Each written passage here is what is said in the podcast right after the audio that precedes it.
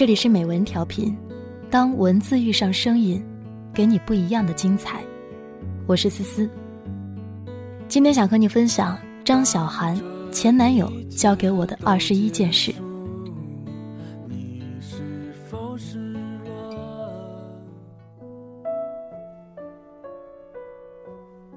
他说：“我写过那么多人的故事，却从来没有写过他。”我说：“我从来不写发生着的事，等到咱们什么时候翻篇了，我就写你。”他说：“那还是不要把我写在故事里了吧，我更愿意把我们的名字写在一起。”我问他：“写在哪里呢？”他说：“很多地方吧，比如说去朋友的婚礼签到，我们家的户口本，买房子的合同，小孩的家长签名。”说这些话的时候，是在朋友的生日聚会上，喝多了，两个人都醉醺醺的，吐过几次，接吻都显得恶心。互相勾着对方走在大街上，路灯一盏盏从我们头顶掠过，没觉得有多爱，就是出现了那么一刻的幻觉，觉得对方邋遢、肮脏、很不完美，却可以这样勾肩搭背，一直走下去。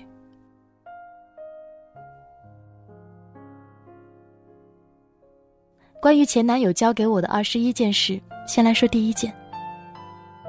不想细数他是我的第几个前男友，只记得遇到他的时候正是我的分手低潮期，工作也不顺心，新来的主管把大家都搞得焦头烂额，吵了两句直接辞职了。No money, no honey，对于都市人来说正常不过。也不知道有几个姑娘会懦弱的像我一样，坐在咖啡厅的沙发上大哭。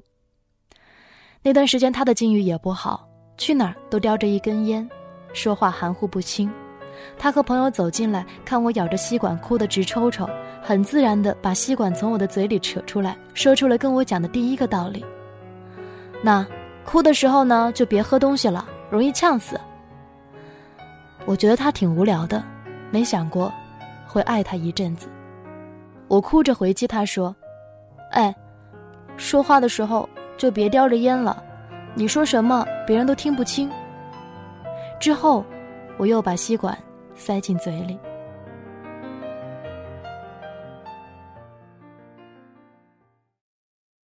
前男友教给我的第二件事，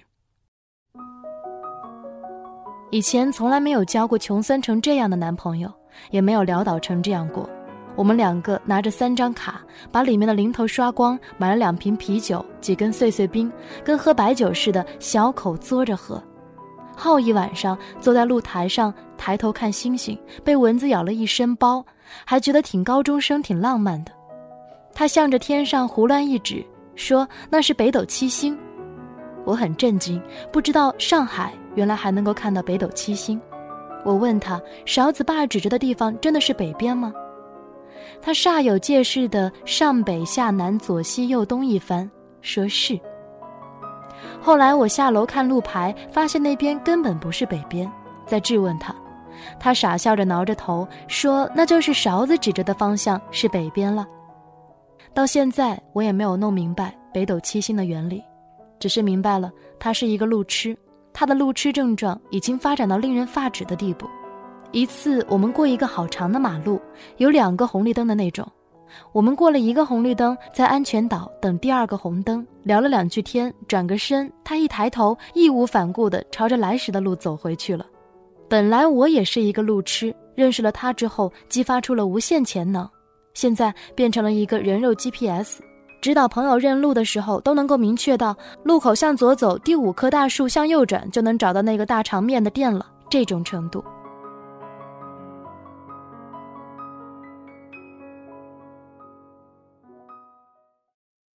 前男友教我的第三件事。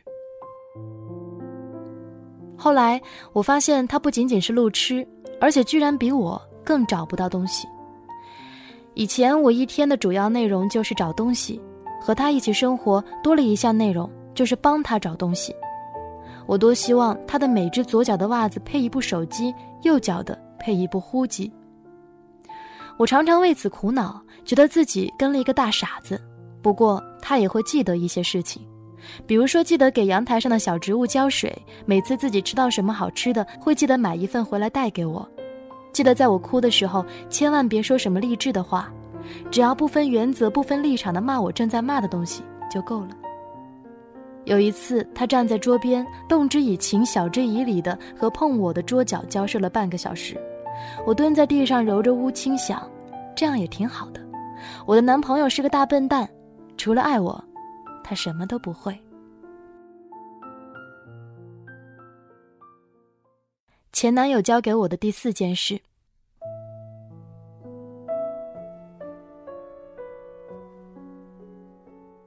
和他在一起，我才知道没钱应该怎么泡妞。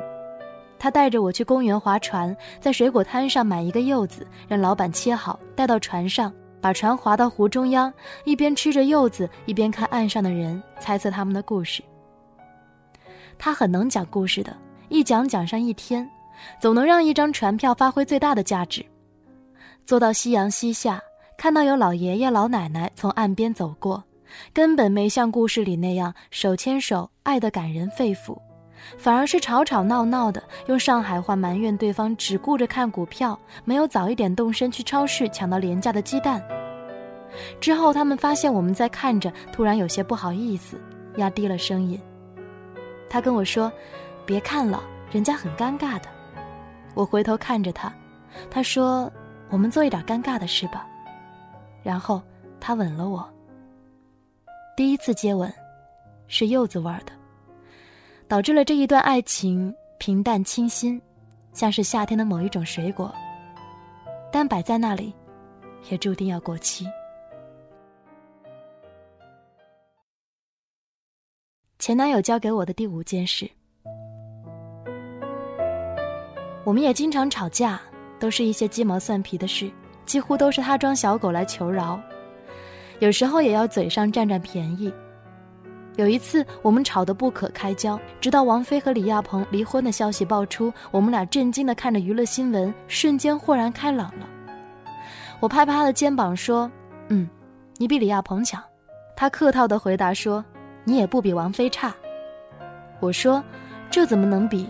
人家是天后。”他冷笑一声说：“ 你呀，你是后天。” When he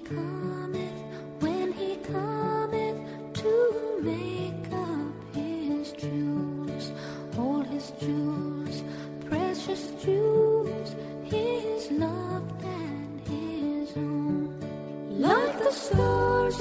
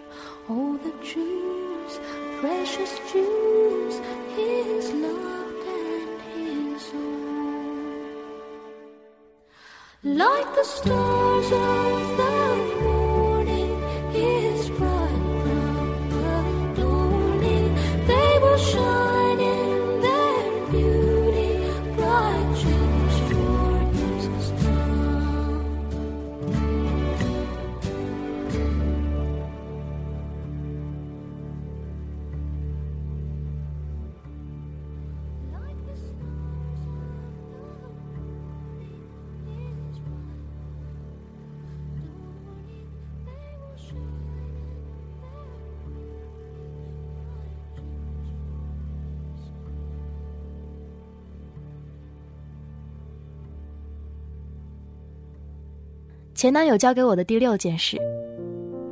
我们最大的共同语言是电影。我从九岁开始就梦想拍电影，而他呢是个郁郁不得志的小导演，拍了一堆不入流的广告和 MV，还要小心翼翼地隐藏着自己色盲的事实。他拍某条广告被安排在电影开始之前播，我们也煞有介事地买票去欣赏那一条一闪而过的广告，激动的好像自己的作品上了院线一样。很可惜，他的广告被分配的那一部电影是《巴啦啦小魔仙》，身后坐了一大群挥舞着仙女棒的小女孩，电影中间的笑声和哭声夹杂在一起。电影好像上映了没几天就下档了，不过我还是很开心，和一群穿公主裙的小女孩分享了这个秘密。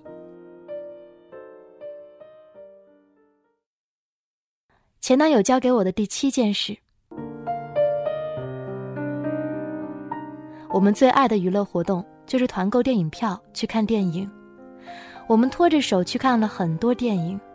看《少年派的奇幻漂流》的时候，我攒着他的手，认真的跟他说：“如果碰到险境求生的时候，你记得一定要吃了我。”过了两天看《一九四二》，我又攒着他的手，很认真的跟他说：“逃荒的时候，你一定要卖了我。”他比世界上任何人都明白，我面对困难丝毫没有求生意志。我悲观的本性，对事物总是理性刻薄的眼光，在他的面前暴露无遗。我不知道这种信任是从哪里来的，但我想象不到会再对任何一个人说出这样的话。人们都习惯在恋爱当中把自己伪装得很漂亮，但是我喜欢在他的面前放屁。他却是完全不一样的人，对未来有幻想，对理想有坚持，对生活很乐观。我有时候就在想，自己是一个多么残忍的人，变成了他的一根软肋。可是世界有的时候就是这么不公平，得志的总是像我这样的小贱人，而他混到最后，运气才华欠些火候，也没有人在乎他是否足够努力这件事。我总觉得这种不公平。不应该出现在我的爱情里，可是没想到，也没能幸免。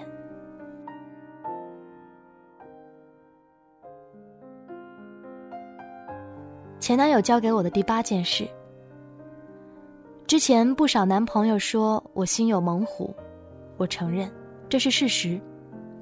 他肯定也很清楚，但是他从来不这样说，只是每次我工作到快崩溃的时候，抬起头。他在面前傻笑着，问我要不要出去吃个冰淇淋。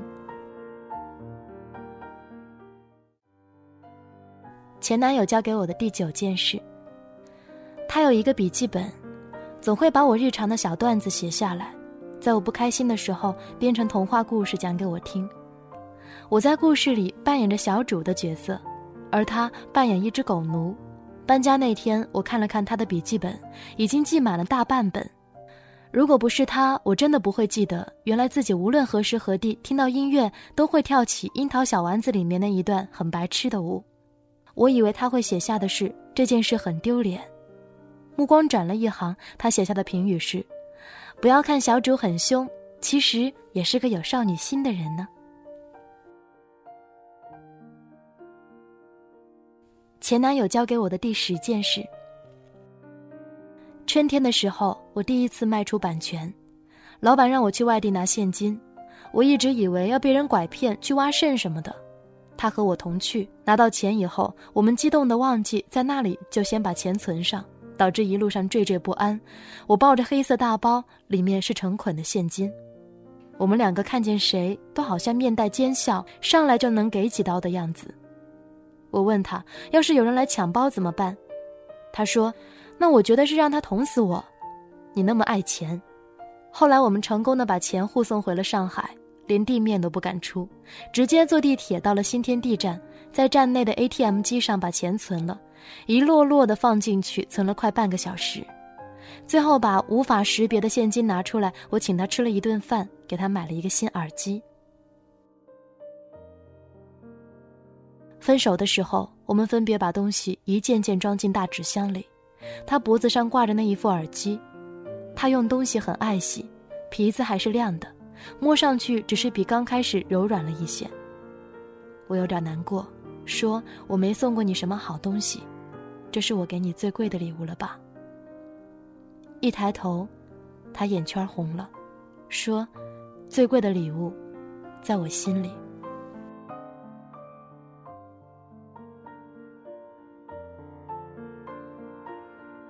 前男友教给我的第十一件事：赚到钱那天，我请朋友来到家里，开了一瓶香槟，使劲摇摆，浮夸的拉开瓶塞，让香槟洒到每一个人的头发上，喝得很醉。最后是他把一个个朋友送走，最后我们两个人坐在窗边看着夜空。我问他：“北斗七星呢？”他说：“今天有点阴，看不到了呢。”我很高兴，说以后我们的生活就会不一样了。他什么也没说，只是吻了一下我的眼睛。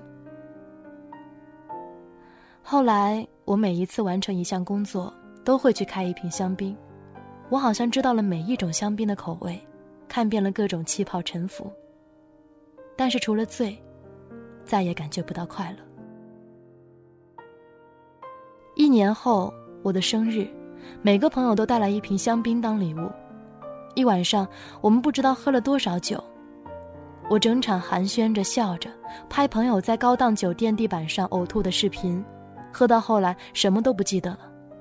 后来有朋友告诉我，还是他一直在身后跟着我，怕我碰到桌角踩到地上的玻璃，在我每一次接近危险的时候拉我一把，皱着眉头，不说情话。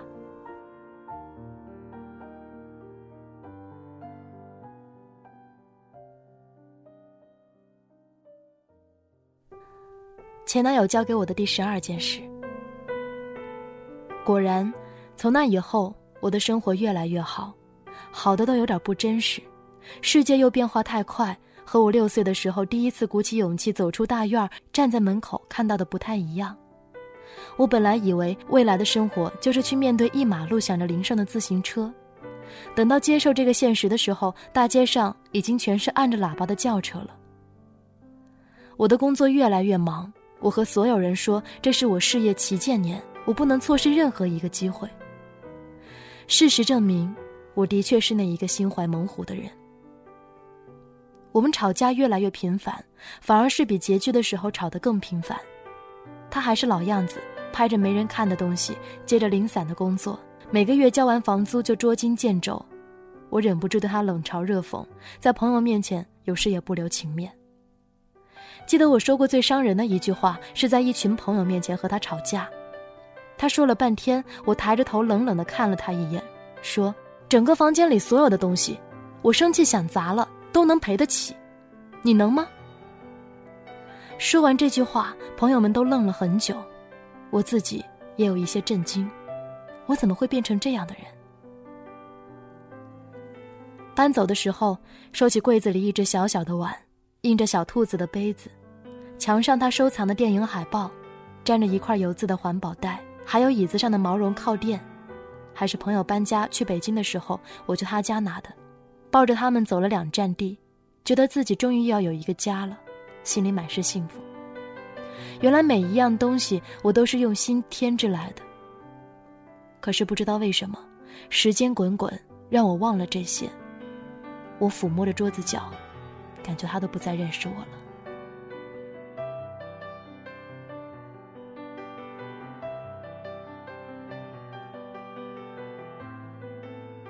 前男友教我的第十三件事：我们俩混得最差劲的时候，在 ATM 机里试图把所有卡里的钱转到一张卡上，凑出整数可以提出现金来。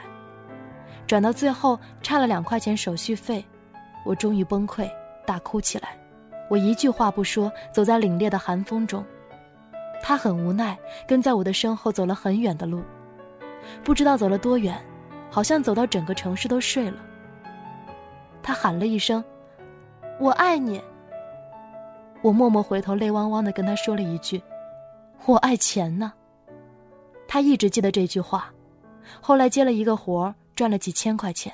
他把所有的钱取出来，用我扎头发的橡皮筋捆成一捆，放在我的枕头下面，故意让我在睡前发现，营造出梦想实现的感觉。前男友教我的第十四件事：没有一个人能像他一样，看到我最糟糕的一面。很奇怪的是，他竟然没有原则的配合我这种坏，陪我一起堕落。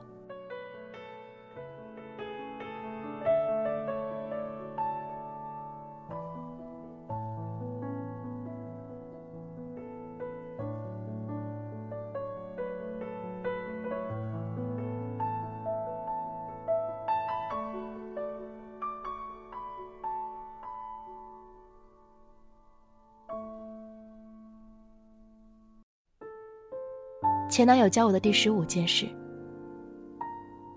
我妈不喜欢他，觉得他浪荡漂泊，没出息。第一次把他偷偷带回家，大半夜的，以为爸妈都睡着了，没想到我妈突然出来接水，一开灯，我愣住，吓了一跳。刚想回头找他，发现他弓着腰躲在鞋柜后面。最重要的是，鞋柜根本遮盖不住他。于是我和我妈就这么僵持着，看着鞋柜后面藏得好认真的他。所以之后每次去我家，他都小心翼翼。越是小心翼翼，我妈越是觉得他浪荡漂泊没出息。后来为了去我家，他把自己精心留起来的头发剪了，耳钉藏好，默默地在厨房洗着盘子。我妈还是叹气，感叹着他浪荡漂泊没出息。我走到他身边，摸摸他的胳膊，他看出我为难。挤了一点洗洁精，吹了一个泡泡，送给我。前男友教我的第十六件事：我们渐行渐远，再也不一起看电影、聊天、吃饭。我频繁出差，后来索性回到父母家住。我们很久没有和朋友开酒打牌，已经彻底忘了那一些为了出签准备的暗号。我们以前喜欢在每次牌局散场之后讨论一些奇怪的暗号，准备下次的时候使用。可是每到下次，我们都记不得。散场后数数输掉的钱，又开始懊恼，准备新的暗号。我们不再为小事雀跃。我拼命地向前跑着，回头看看他，他还站在原地。我既感到安全，又感到难过。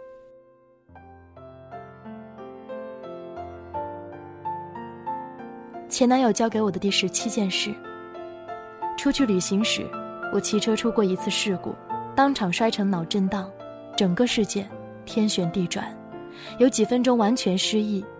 等缓过来，发现是他骑着车带着我从山上往医院冲，他不停地和我说话，说到最后口不择言，自己也哭了起来。风呼啸而过，我什么也听不清，想开口说话，却大哭起来。我从未料到人生中会有诸多狼狈，也从未料到是他目睹我的诸多狼狈。我说着“你滚”，却狠狠地抱住他。那么一瞬间，我以为他是到死都在我身边的人。前男友教我的第十八件事，他也有很迷人的时候。我五音不全，他唱歌很好听。他在朋友店里站在台上唱歌，下面的姑娘都眼巴巴地看着他，却从来没有忘记过，哪怕在 KTV 都要以我们的主题曲结尾。之后对我不好意思的笑笑。我们把家里零散的东西都整理好，窗台上还放着几只枯萎掉的小花，黄色的乒乓球菊插在酒瓶里，有点可怜。这是他去拍一个广告的道具。一大塑料袋的向日葵、郁金香，还有乒乓球菊，他全拎回家扔在地上，挺高兴的，让我数数，看看有没有九十九朵。当时我哭笑不得，说哪有送人菊花的？虽然这么说，我还是找瓶子把它们都插了起来。我们静静的坐着，看着对方，说不出话。天气开始热了，整个房间变得和我们欢天喜地的搬进来的时候一样的崭新空荡。之后的住客再也不会知道之前在房子中发生的令人心碎的故事。可能这些故事，只有桌子会记得。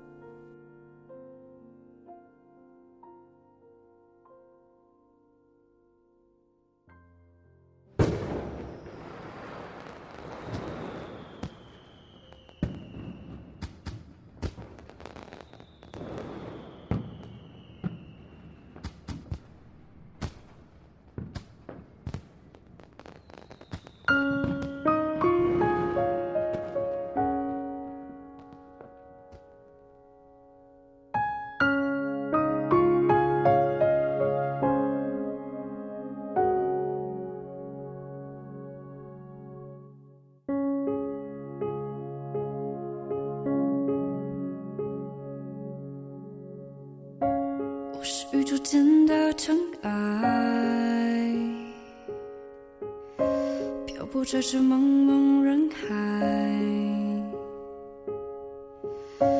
无人掉入谁的胸怀，多想从此不再离开。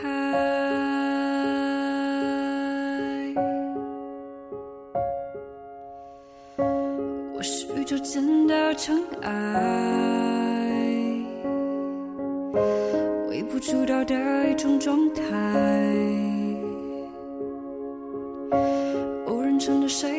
最爱，多想相信永恒存在。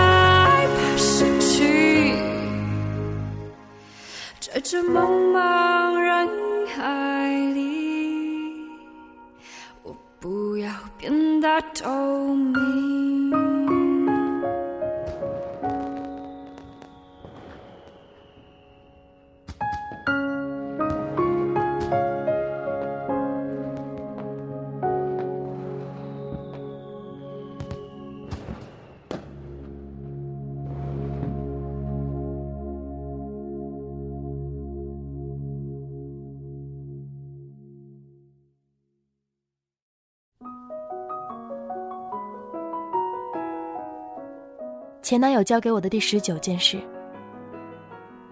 他把脖子上的耳机挂在我耳朵上，里面是果味 VC 的超音速列车。超音速列车中拼贴，谁说这时你还需要你自己？当我看着窗外的颜色，看到拼图里曾有过的回忆，时间逆转到我们相遇的那一个下午，我坐在咖啡店的沙发上哭，背景就是这首歌。他说的每一句话。其实我都能听见。他说：“第一次见到你，觉得这个姑娘像是一个被世界遗弃的小可怜。可是我也没有什么能给你的，就坐在旁边陪陪你吧，至少陪你走过这段最艰难的时光吧。”我觉得这段感情走到最终，我们都释然，没想过自己还是和之前的任何一次失去一样，一时间无所适从。而这一次，我不是被全世界抛弃，而是抛弃了全世界，包括曾经的自己。其实我们从来不是在一个空间里不断向前，每一次成长，都要从一个空间跨向另一个空间。我很想说出，你这么好，为什么不能一起去呢？可是始终没有把这句话说出口。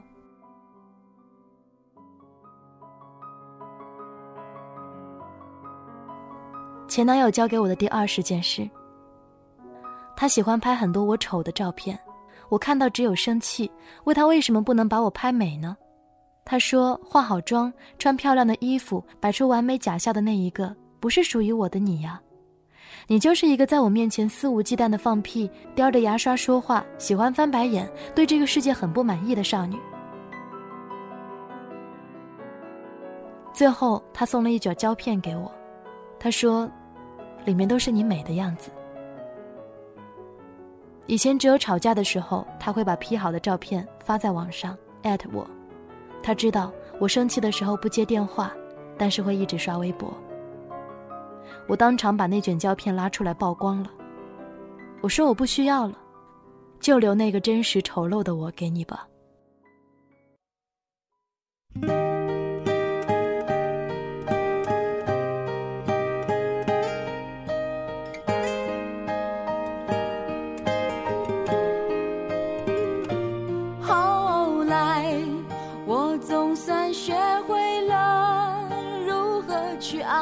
可惜你早已远去，消失在人海。后来，终于在眼泪中明白，有些人一旦错过就不再。栀子花，白花瓣，落在我蓝色百褶裙上。爱你，你轻声说。我低下头，闻见一阵芬芳。那个永恒的夜晚，十七岁仲夏，你吻我的那个夜晚。让我往后的时光，每当有感叹，总想起当天的星光。那时候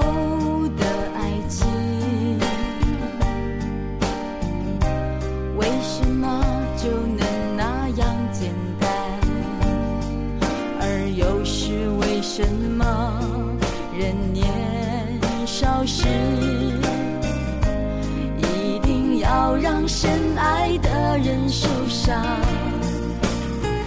在这相思的深夜里，你是否一样，也在静静追悔感伤？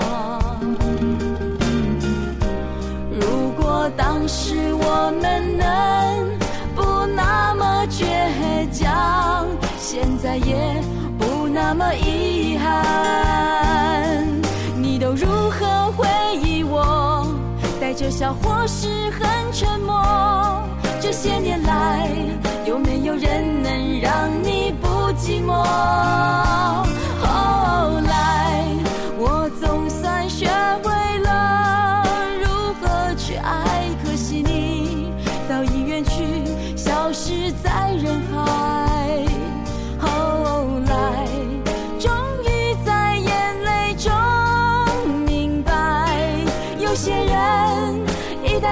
过就不再。